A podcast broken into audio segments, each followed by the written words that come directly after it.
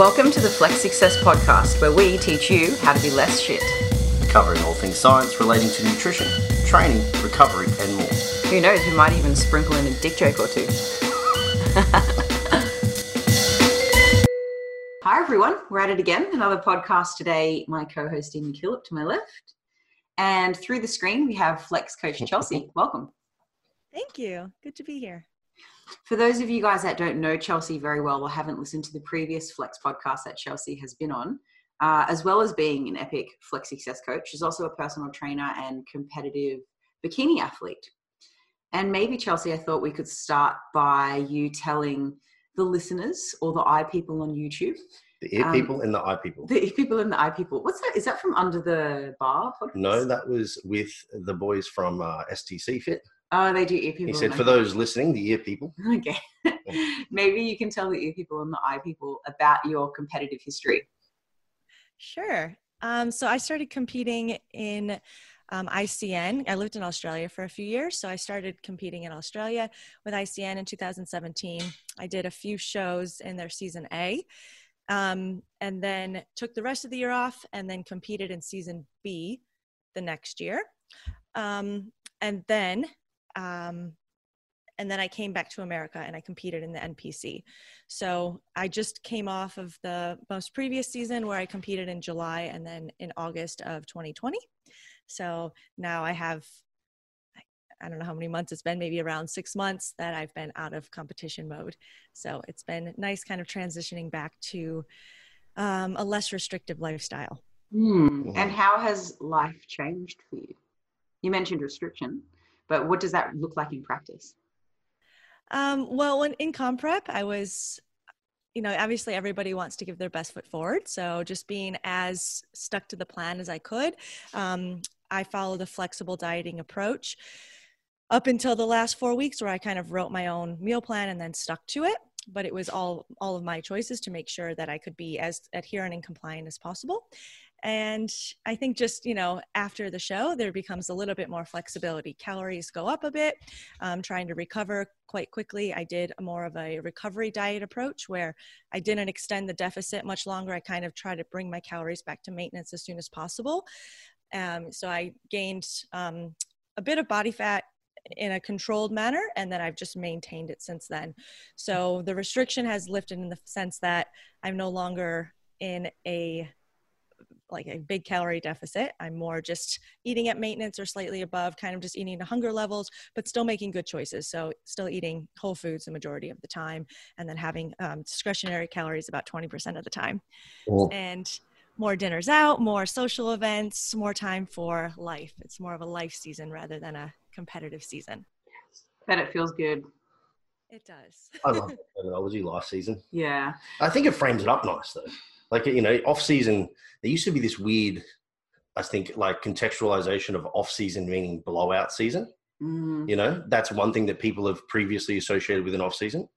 Um, but I like life season because it's saying that there's other things that are important other than the lifting and other than the food, as well as And those two. other than your body fat. yeah, yeah. Mm. But um, interesting, Chelsea. I had a Q and A that I put up on my IG the other day, and one of the questions I got was, "Do you have any advice on how to manage the recovery phase?" or they actually use the, the word reverse um, because they're fearful of gaining weight and just letting loose at social events. So I think it'd actually be like a nice thing to unpick, like how you manage that process coming out of that diet, so that people can get an idea of maybe like how to actually apply some of these thoughts.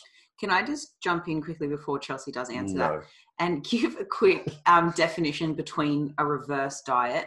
Actually, no, you know what? I'm going to give my interpretation of the difference between a reverse diet and a recovery diet because there might be multiple. So, how I think of a reverse diet is somebody who's tried to lose weight and they've obviously been in a calorie deficit because there's one way to lose weight. And they no longer need to keep eating in a deficit. They're now at their goal weight. So now they reverse their calories back up as high as they can before fat gain occurs. So that would be a reverse diet. We're reversing calories back up without fat gain, We're trying to now maintain the weight that's lost.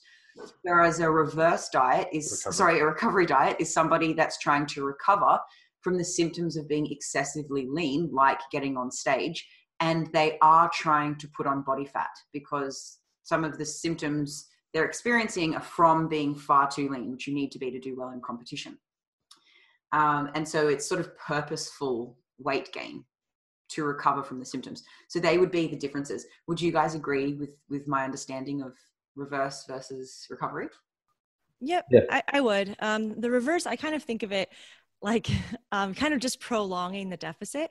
And after you've been competing for so long and you know restricting your calories you kind of just want your body to recover especially as a female where you're trying to get your hormones to a good level um, making sure everything's working properly um, yeah and, and also just the the prize of stepping on stage is over. So it's really, really hard to adhere. So if you're still setting these kind of restrictions of of being in a calorie deficit after your show, it's likely that you're going to not adhere as well as you were before, which can cause like feelings of failure. And then it just might cause you to repeat the cycle of eating more food because that's going to make you feel better and then feeling worse about it.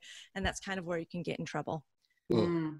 Yeah, I think the reverse concept is suitable for somebody who we'd classify as general population has achieved a weight goal that they want to sustain. Mm. And then you're trying to find your new maintenance without the accumulation of body fat or weight or mm. not too much. Whereas that was then transferred into the bodybuilding community and with the assumption that you could build this metabolic capacity and that you could eat more food than you could before and not get as fat. And well, if that was the case, no one would be obese. Right? Yeah, the reality is it doesn't work, and it's a sort mm. of a false. Re- it's a false um uh, like assumption because, like you said, Chelsea, you're just prolonging the deficit. You're just shortening the distance between the deficit. Uh, so you're still in a deficit. And it still sucks. And, uh, yeah. You know, people can eat more without gaining weight because of the relationship between intake and expenditure. So we find that when people eat more, they tend to move more. mm. So therefore, it's not that they're eating more and their metabolism is somehow magically improving. They're just also moving more because they have more energy from the increased food. Mm. Um, so, so that seems to be the reason why. Reverse diets are helpful. But um, yeah, mm. back on the recovery part for you, Chels, I'd be interested to know like how you set up your thoughts around that phase. Like, how did you prepare for it, knowing what you needed to achieve was actually purposeful fat gain? Because that's a difficult thing for people to deal with.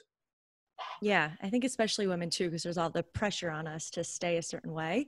Um, in this past competition, so that was my third prep that I've done. I've competed in multiple shows each time, but my, my third actual prep.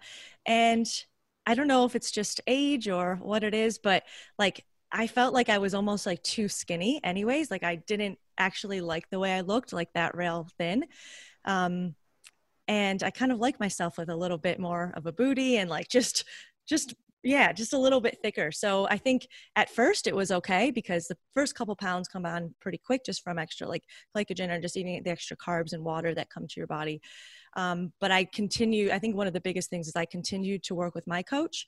So that way, if I was getting emotional about anything, he could remind me of the plan, of why we're doing this, of why it's important.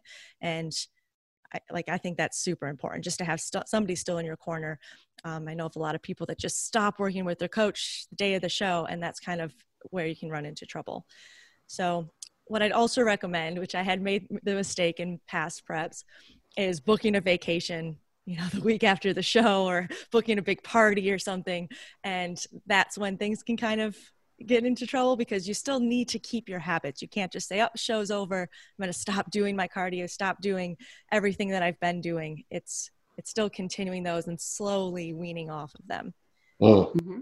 Yeah, so habit maintenance, but just with a little bit less restri- uh, restriction. So you yeah, slowly, yeah, yeah, and organization. Yeah, organization and making sure that you're kind of adding foods in step by step. You know, you don't want to go from eating plain rice and rice cakes and chicken breast to all of a sudden, I don't know, like cereal, things that are highly palatable, because then you're just more likely to want more of it. So it's like adding food in in a controlled manner if you can. Mm. Point. Yeah. Mm. Mm. Yeah, I mean, from working with you for a while now, I know that you're a really organized person um, and you like to think things through before you do them. I wonder how this, what you're talking about, like continuing to be organized, would go for somebody that has a bit more of a flippant mindset and likes to kind of fly by the, the end of their seat. Is that the same? The arse of their seat? The arse of their seat, yeah. that one. I don't know where the end of the seat is. where is the end of a seat? Well, I'm not the sure. back of your knees. Um, so, what would you say for somebody that feels like they've spent so long organizing and they just want to let loose a little bit, what would you say are like the minimum habits that's important for them to maintain or like the lower hanging fruit? Coming out of a comp prep or coming out of a diet? Out of comp, comp prep. prep? Um, I don't think you can really walk away from being organized. I mean, the, or the organization would have gotten them there in the first place. So I can't, I can't imagine that you can just say, I expect us to maintain my weight to a healthy degree, but not be organized.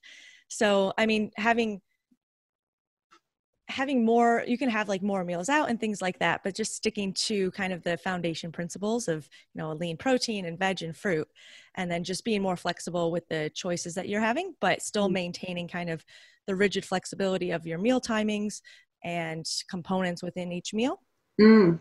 yeah some more variety within but more strict strict um, scheduling still Yeah, yeah. I hear Mm. Even within lean protein and vegetables, there's so many options. You know, we've got stir fries or salads or wraps, or we should never get bored if we can be creative with that. You can even make a pizza. Do you actually, um, you and your boyfriend do pizza night on Friday nights, right? yeah it's well it's mostly him that does pizza night but i get jealous so i don't want to i don't want to eat like full calorie pizza every single every single friday so yeah so yeah just being creative and i'll make my own pizza with lower calorie ingredients that kind of fit fit my plan and keep me on track while still allowing me to be social Mm. How did you make it? What were the ingredients? uh just like a flatbread here and then i use like pasta sauce fat-free cheese and then any kind of like meat and toppings that i want I love that you guys Um, have fat-free cheese in America. Do you mean low fat cheese? it's fat-free No, legit fat-free. Whoa. or Yeah. like it's like or it's like one gram of fat it's, it says fat-free on the on the label Does it taste all right? It's just protein. Uh, not really, but if that's all you eat, then you then you get used to it. It's all about that cheesy texture. I can't imagine what fat free cheese because we have only low fat cheese. But what is it like 15? 15, yeah. Yeah, 15% fat. God damn, low fat cheese. Yeah, there's Yeah. not much in it. It's mostly protein. Low, we want fat-free cheese and a full sugar soda. No, I don't understand people who drink full sugar soda because if they're like chips, chocolate, my favorite. If there was a no or low calorie alternative that tastes somewhat similar, I'd be all over it. But there's not. But for soft drinks, God, it tastes so similar. Why would you choose the the full sugar thing? Mm. Because what is it like 4, 20, 40 grams of carbs? Well, it's like can? 10% on average, so yeah. and 200, yeah, 400 mil can. yeah, there you go. Mm. Woo! I mean, that's a pizza base. Yeah, that's true. That's true. Um, so, what would you say coming out of a comp prep? You obviously had to decide on how to be more flexible, the amount of weight that you were going to gain, kind of how to mentally deal with that. I imagine that you had asked yourself particular questions on to figure out when and how much. What do you think those questions were, or where did you start with that?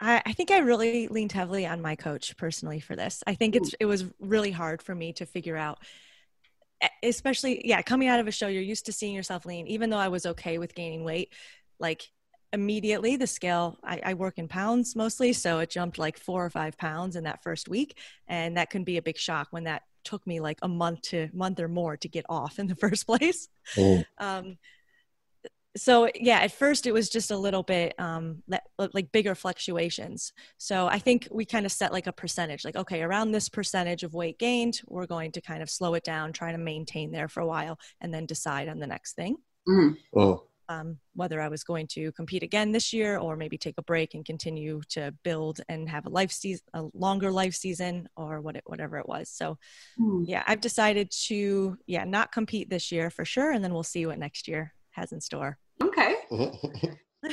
You forget the pain and then decide to That's go it. That's it. You got to you got to just push that to the side for a moment. Go, oh, that that one that was heaps of fun.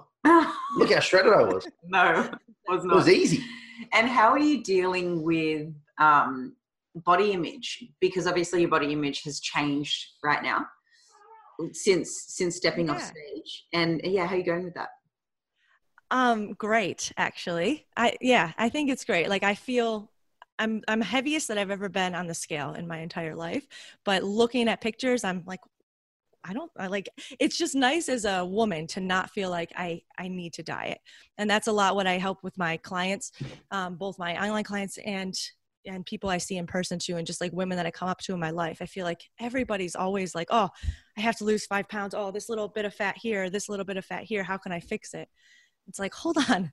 Like, let's just appreciate our bodies for what it can do. Like, especially going through a comp prep, if anybody's done it, like, you just know how exhausted you feel and just depleted and dep- like at some points depressed and just unfulfilled looking at yourself, even though you look absolutely incredible. And then when you come out of it, it's like, oh my gosh, there's so much more to this. Like, I can go all day without needing a nap. Like these, these, things are underrated. And um, yeah, just feeling healthy, being able to like lift weight in the gym and like feel strong. Like these are all great things. And I think society puts this pressure on us to always be smaller and always to pick ourselves apart. And so, yeah, that's something that I've really been trying to work with a lot of my female clients is like, let's appreciate ourselves for what we already are. And if we still want to make a change, that's fine. But let's let's first be okay and love ourselves for how we are. How did you go about that mental shift? Because I mean, it sounds I, I love where you're at, but how how did you get there? Um, this time it was more natural. I think I, w- I was look I was wanting to put on weight after my competition. I mm. really it was really hard going through comp prep during COVID, training at home, being isolated from friends and family, even though that could be looked at as a positive when you're in comp prep but it's you know the whole year i think was tough on everybody from a social standpoint and um, so yeah i think i was just ready this time to be back to feeling more like myself mm. oh. yeah. so it sounds like to me that this is probably more about setting up the appropriate framework for like what is the intention of this next phase because like when when you set up the intention for a contest prep obviously we understand the goal is to get as lean as humanly possible without dying. Um, and hopefully, you know that in order for you to achieve that, there's a certain set of rules and expectations and a level of restraint and restrictions that you have to go by. So you, you're you're kind of okay by doing them. But then when people get into the next part, which is the off season or life season, I think a lot of people fail to frame that out. So like I frame that first phase typically as the health phase. So like we want to return to baseline health so that we can then maximize the next phase, which would be the growth phase, you know? and I think doing that makes um the process a lot easier on you mentally because you're now making decisions to achieve the intended goal of that framework. And it sounds like that's what you kind of did. Like, oh, I want to be healthy. I want to do this. Therefore, all of these actions are tick, tick, tick, tick, tick. Hmm. Mm-hmm. That fair? Yeah, yeah. And I and I like framing it like a life phase or yeah or even like a maintenance phase but not a bulking phase by any means. But yeah just trying to live more and see what your body can do. Setting other goals i think is important too. And not only for comp prep people but even just lifestyle clients who are coming out of the diet. Um, you know after you've achieved your goals it's like well now what? I've put all this effort and time into this and now you just want me to step back from tracking and step back from being so restricted? What am i meant to do? And so figuring out what what is what, what is important to these people and to myself outside of just my body mm-hmm. and making those things a priority priority so it's kind of like a shift like if you know if there's like a triangle and you can only focus on one point of the triangle at the time just kind of going to the next point i guess mm-hmm. so it's all still it's all still important but there's just bigger importance on other things which definitely doesn't mean having to get fat and unhealthy just because you're focusing on other things, which is why we spend so much time and energy with our clients, as we know, three flex coaches here, building sustainable habits. Um, when we're talking about comp prep, some of the habits are taken to the point where they're not sustainable, but we help people shift back, like pull back on some habits so that they are sustainable. Like maybe walking two hours a day is necessary in a comp prep at some stage but maybe only walking 30 40 minutes a day is what's necessary for you know in your life life season is mm. that what you guys are calling it so we're still maintaining that habit we're just adjusting it a little bit and we still need to food prep but maybe we can have pasta it doesn't have to just be pumpkin now yeah, or even little things, you know, like in a in a comp prep, you get really neurotic around food choices. In that, like if I say I'm eating chicken breast and then I want to eat white fish, even though they're pretty much the same protein and fats, I'm still going to weigh them out, right? And I'm going to make sure that the difference is accounted for somewhere else. Mhm. Whereas in a live season or moving out of contest prep, it's like, hey, like Close enough is good. enough. white meat's good, Mm. you know, red meat's good, and then you have salmon because it's its own special kind of fish. Salmon has the same amount of fat as it does protein. But you know, and it's like you know, like Mm. I would only eat if I allocated carrot, snow peas, and capsicum. That's all I would eat. And then coming out of prep, it's like maybe I can just swap the relative amount of those dosages for any vegetable. I'll just have 200 grams of whatever veggies. Because making a mistake of 50 calories in that period of time is probably okay. yes. And I say that condescendingly, just in case that wasn't picked up. It's definitely okay. Yeah. Close enough is definitely good enough for gen pop. For when we say gen pop, general population people, non-competitive. But even coming out of a prep for a client, that's a nice Mm. way to sort of relinquish yourself from the fear of not being perfect. I think coming out of prep. Mm. but doing it in a very controlled manner. So, like you said, Chelsea, it's the same habits. It's just that you've let a little bit of rope out. You know, like you might have a rib fillet instead of an eye fillet, like big fucking deal. Mhm. Yeah, absolutely. And um, how have you gone about socializing and having a family life now that prep is over, while without kind of having to buy a whole new wardrobe and, and letting go of everything? um, I well, I since I still like live a healthy lifestyle and my body and how I look is still important to me, you know, and so I guess I limit I limit my choices. I only say yes to things that I really really want to go to. Um, one like tool I use, it's kind of silly, but it sometimes works on it. Like if you think of a scale of one to ten, and you take out the number seven, and then you ask yourself, do I want to do this thing? If you choose eight or above, then that really means like, yeah, this is worth it. But usually, if you're like on the fence, you'll choose a seven. So by removing that out, now you have to choose like, do I really want to? Is it going to add value to my life or is it not? And so just being smart and and thinking through what I'm saying yes to and making sure it's something I want to do. And then it just depends on what the celebration is. Like if it's a wedding, I'm I'm just going to go along with the flow, eat everything that's there, have a few drinks if I choose to. But if it's something like, you know, just um, a, a dinner out with another couple, maybe I'll be more restrained or restrained in the food that I order. It'll be more plain food, kind of similar to what I eat at home, because I'm going there just for the company, not for anything major. Mhm. So, yeah, I guess what what you said before, where it all comes down to just planning ahead and thinking through the choices before I make them. Mm. And then let's just say you do go out with your friends though, because this happens a lot, and then the food just looked way too delicious, and you're like, nah, I'm all in. You know, I'm gonna I'm gonna get some of this delicious stuff that everybody else is eating. How do you rationalize with yourself not to punish yourself after the fact? Ah, I don't have too much trouble with that, to be to be honest. Um, I, I think that sometimes there's just like memories over macros. and People say that, and I I guess I believe in that because it's very rare that I'm that I've already made the choice and then I go out and then go against what I've already chosen to do. I guess so. If I did if I did choose to switch my decision when on the spot when I was there and I saw that delicious food, that's still a conscious choice. So I guess like everything, even if you decide to make that choice and eat the food, it's always your choice in the end. And so yeah, you can feel upset about it the next day or you can move on because it's only yourself that you have to blame. So instead of saying like, oh, you know, it was like instead of blaming external factors like it was there or everybody else was or any other excuse that you may give yourself, just taking ownership like, okay, I chose that today.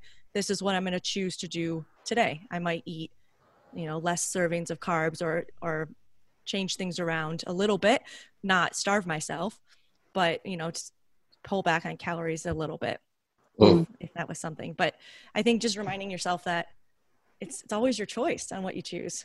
So One thing I hear clients say a lot is that they were good or they were bad, um, as if the food they ate made them more morally virtuous or somehow bad. So I, I really think that it's harmful um, to to frame the way you eat as a reflection of your goodness or your badness.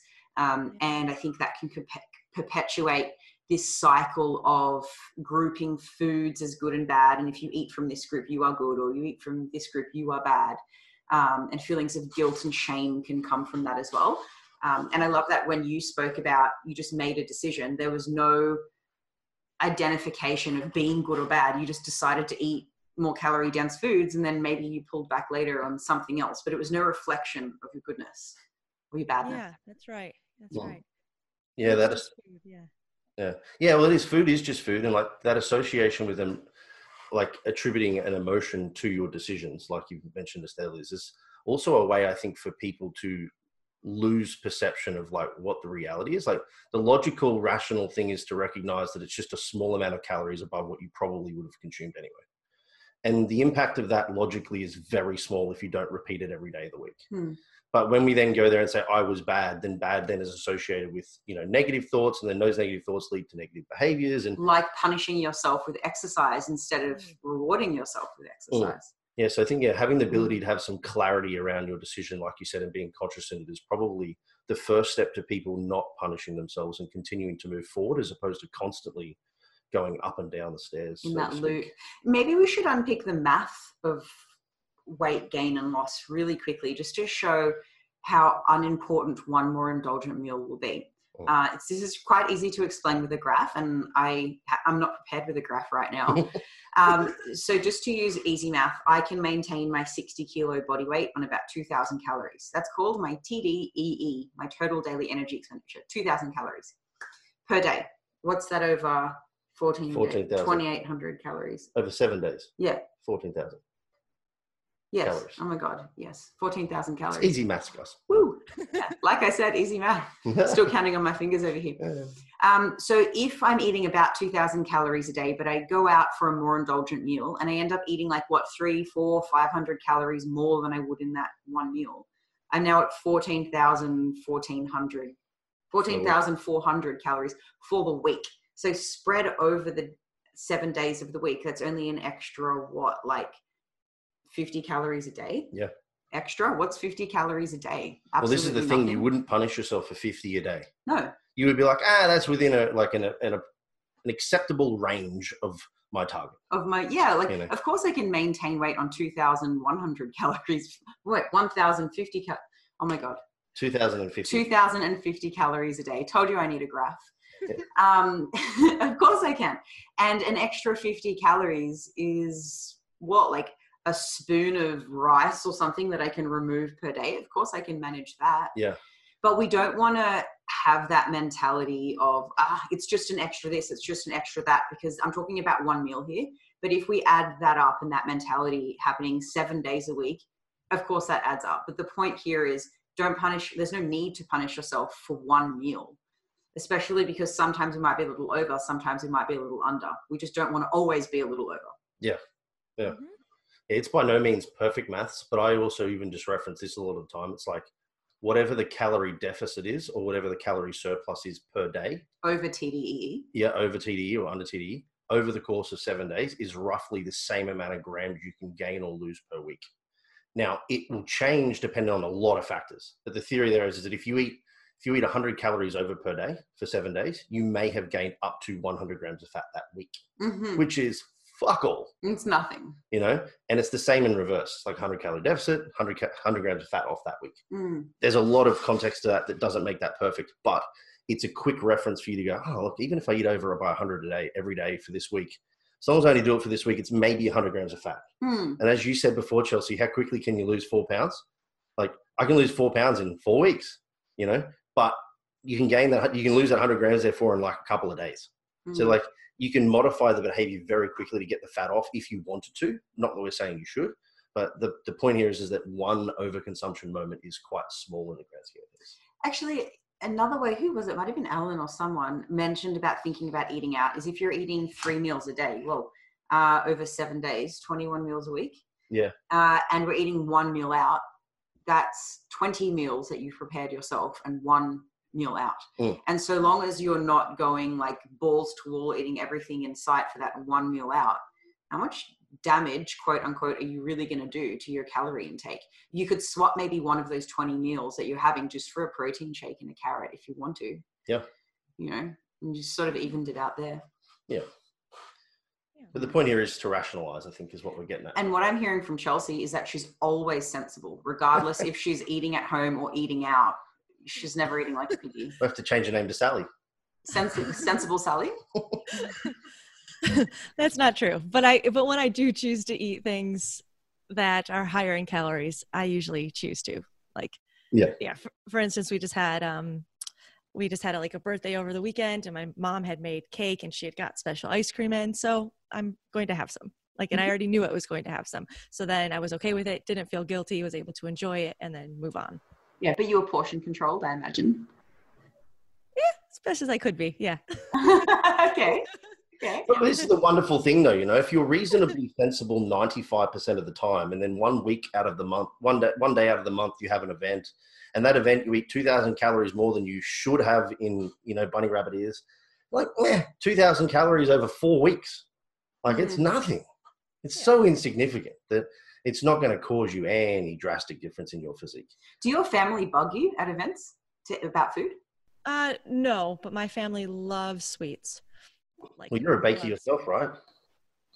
yeah i really yeah so i i like sweets too like we've i grew up with my mom um, when i was little at a birthday party i remember she pulled out all of the half gallons of ice cream and it was taller than i was when i was a child like it's just she loves sugar and it's kind of instilled that in, in us too so um, when i go there there's always an abundance but she like every i think i think the key thing is to communicate as well like and just tell people what you plan to do what stage of life or you know what you what you intend to do for that day and they most of the time support you like people don't really care what you're doing as much as you think they do Mm. Mm. I, that might be coming from a place of having a supportive family, and that's so good for you that you do. Um, I have some clients, may also be speaking from experience, who don't have such supportive families.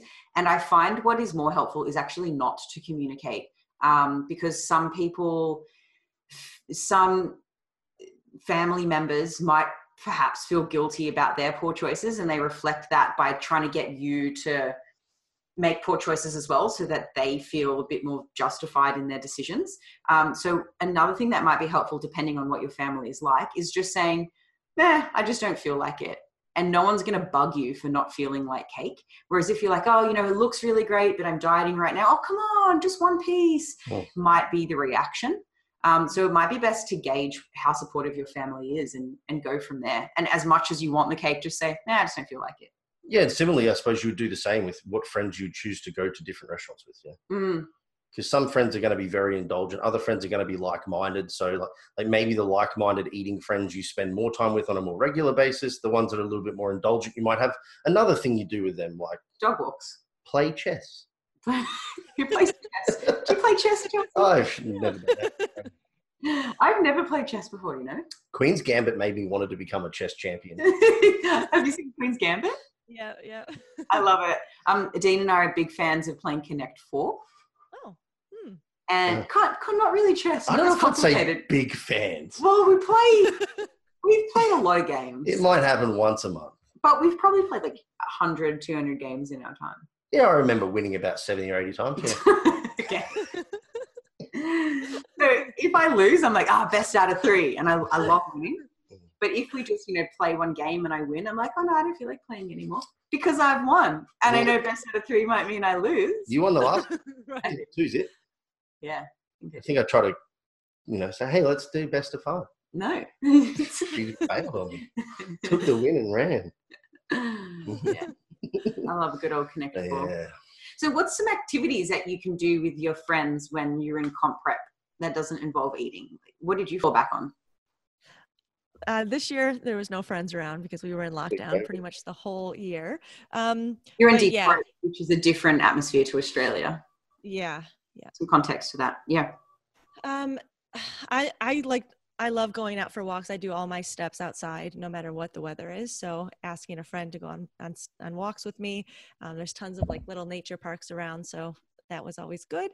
Um, I like going for coffee. I mean, especially if it's like not in a meal time, then they probably won't be ordering anything either. So it just makes it easy just to get a coffee. Um, having people over um, sometimes if i have friends over here then i just cook and i just make my own portion similar to how you would make with the family where it's just kind of like serve yourself and add your own sauces and things so that way it doesn't even feel any different because we're eating the same relatively the same meal and Well, that's plenty. That, that's Yeah. they're, The they're great ones. tips. The last one, especially, I think is like really, really, really, really helpful for a lot of people because that is the fear, of like the control over what they can have. Mm. Or if they've got a supportive family, maybe even saying like, "I'm coming around for dinner, but can I please have a steak?" Can you please make me sweet potato and steak? Yeah. Yeah.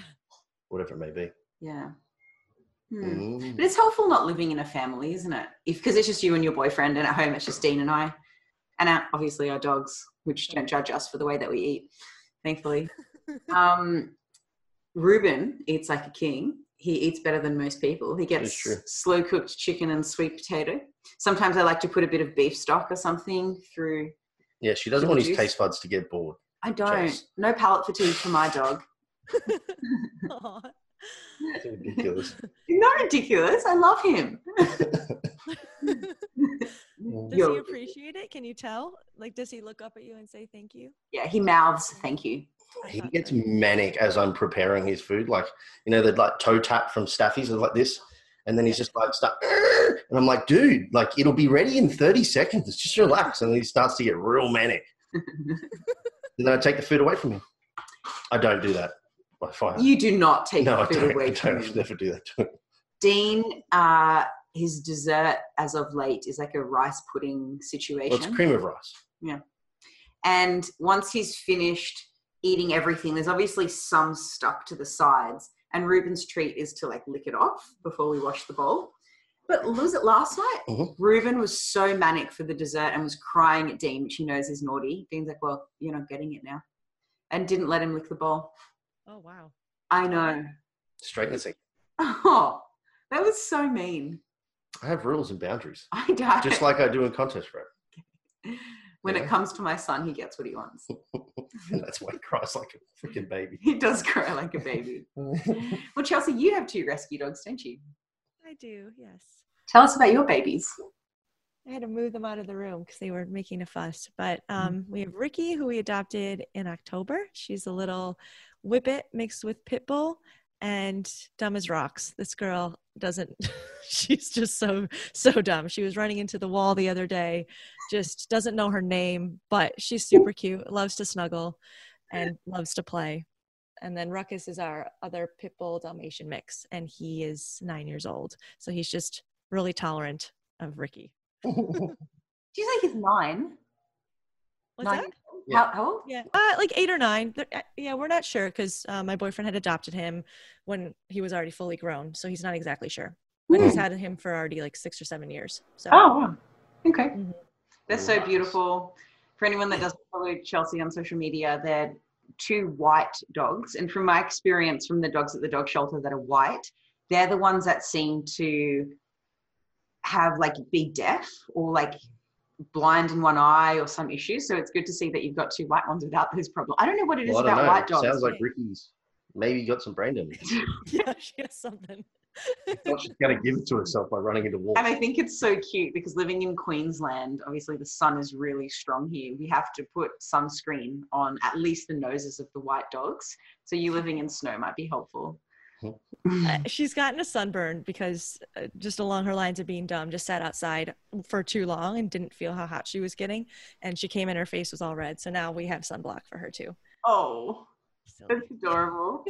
I love That's it. too funny. I love it. Uh, my friend Alicia, hi if you're listening, she thought her dog was dying of cancer. Her dog's name was Jessie. And because she had this big, like, sunburnt situation on her nose. So she got, like, the paw prints of her dog, like, tattooed on her, and the name. Turns out her dog just had a sunburnt nose. And she's totally fine. Still a nice gesture. it yeah, wow. It was extreme sunburn, let me tell you that. Must have been. yeah, it did. It looked funky. I still remember it. Mm. Um, okay, so let's wrap it up with something we're sharing. Well, any final tips? Oh yeah, how to be less shit, perhaps. Yeah, that's a good tip. Chelsea, people coming out of comp prep who are now trying to transition or adjust to normal life, their life season. How might they be less shit at that? take it slow take it slow don't don't do everything all at once just as you said during comp prep of it'll be there when comp prep is over it'll still be here so just introduce things slowly be sensible about things don't go from zero to a 100 Okay. Sensible advice. Yeah. Mhm. I think that's just all about having good internal dialogue, Hmm. which you've mentioned a couple of times too about being conscious about your decisions. 'Cause It's almost like it's almost like comp prep finishes and then people's brains just like go splat against the wall like Ricky. they just full Ricky it and then um Don't go full Ricky. and then get sunburned. You know, sunburned by pizza and sodium and salt, and they're the same thing. Anyway, yeah. Good one, Dean. And then to um, match that, so I'm reading this book, this Psycho Cybernetics. Um, I've just started it a few days ago, but it's all about how to improve your self image. And it's really interesting so far. I'm only like maybe a quarter of the way through, but I would already recommend it because um, I think the writer of the book, or at least the person telling the story in the chapter, um, used to be a plastic surgeon. And he would have people come into his office and they would be looking to get a nose job, let's just say. So they come in feeling really unconfident, saying that, like, oh, you know, I can't even speak in front of people, and all of these internal pressures. He fixes their nose, goes out into the world, all of a sudden they're a brand new, different person because of all of these stories that they were just telling themselves that nobody's going to like me because I look like this. I'm so ugly. Why would anybody want to be friends with me? Then they fix the physical part and they change into a different person. But then on the other hand, there's some people that come in, same issue with the nose. He fixes it. They look beautiful. Everybody's saying, you know, wow, you look so great. You look beautiful. And they go, I look the exact same.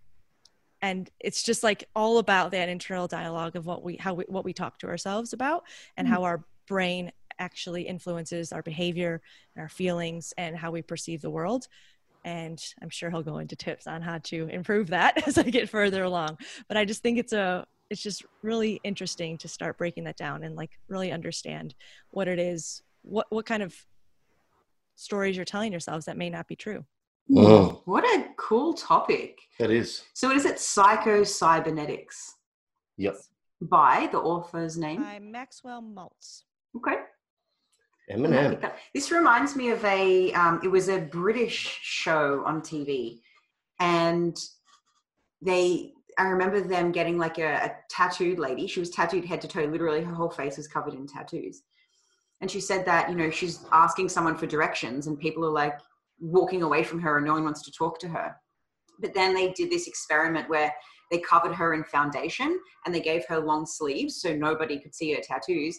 And she went out into the world and asked for directions and talked to strangers and she had to report back on they filmed the whole thing how she felt people responded to her and she was like you know what i think people responded to me so differently but also i approached them with a more friendly manner because i expected them to to receive me differently. So when she she was meant she was saying that when she was tattooed head to toe she had this expectation of how people would see her and so she wasn't as friendly because she already expected them to shun her. Mm, um, so i think like our attitudes or how we feel about ourselves really show yeah. when we speak to people how we present ourselves how we dress our tone of voice Well, if I if I could draw a parallel now to the topic at hand being the post comp or even intra comp during prep, Mm.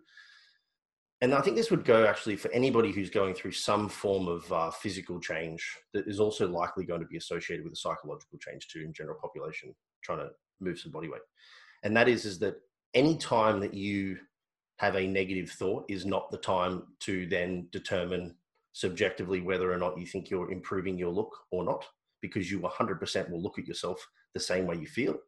And then converse to that if you have a positive moment might be the time to really reflect on what you've achieved thus far because you'll be more likely to try and find the positives in what you've, you've done as opposed to the negatives.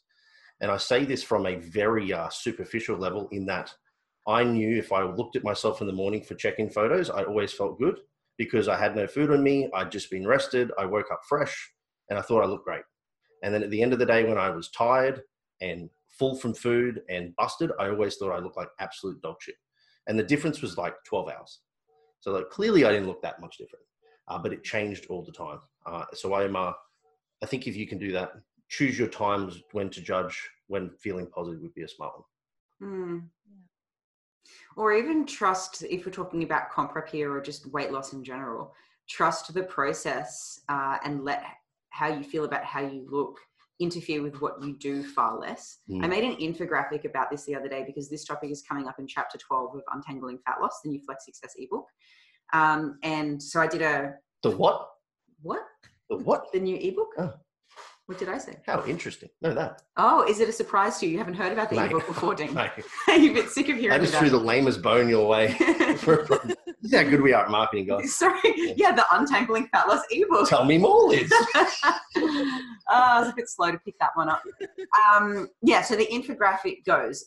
Uh, it's a XY axis, and my perception of how I looked from day to day went Monday 18% body fat, Tuesday 22% body fat, Wednesday 13% body fat.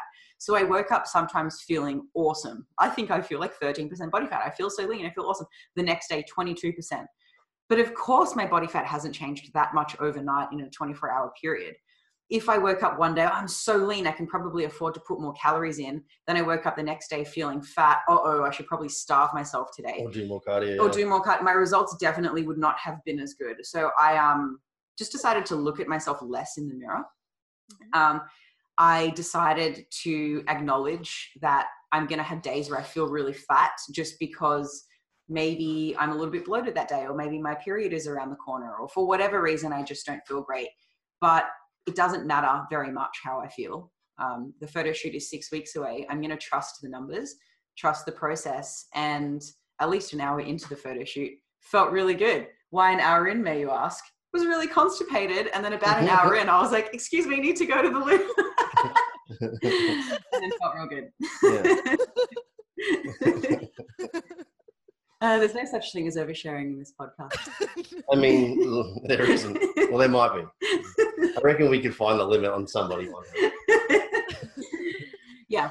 Um, so look out for that infographic. Uh, not about me going to the loo, but the perception versus reality infographic. I'm not down with that terminology, the loo. The loo? What do you want me to Like, call it? The you all- latrine? No, no, it's like if you say the loo, I expect you to either be one, 80 years old, or two, have a doily that goes over your tissue box because you're also 80 years old. what would you like me to call it? Toilet's fine. Toilet? Yeah. Okay. Yeah. I'm down with the toilet. All right. Yeah. Cool. Cool. Cool. Cool. Cool. Cool. Cool, cool. Would you rather, Chelsea? You're going to pick a card?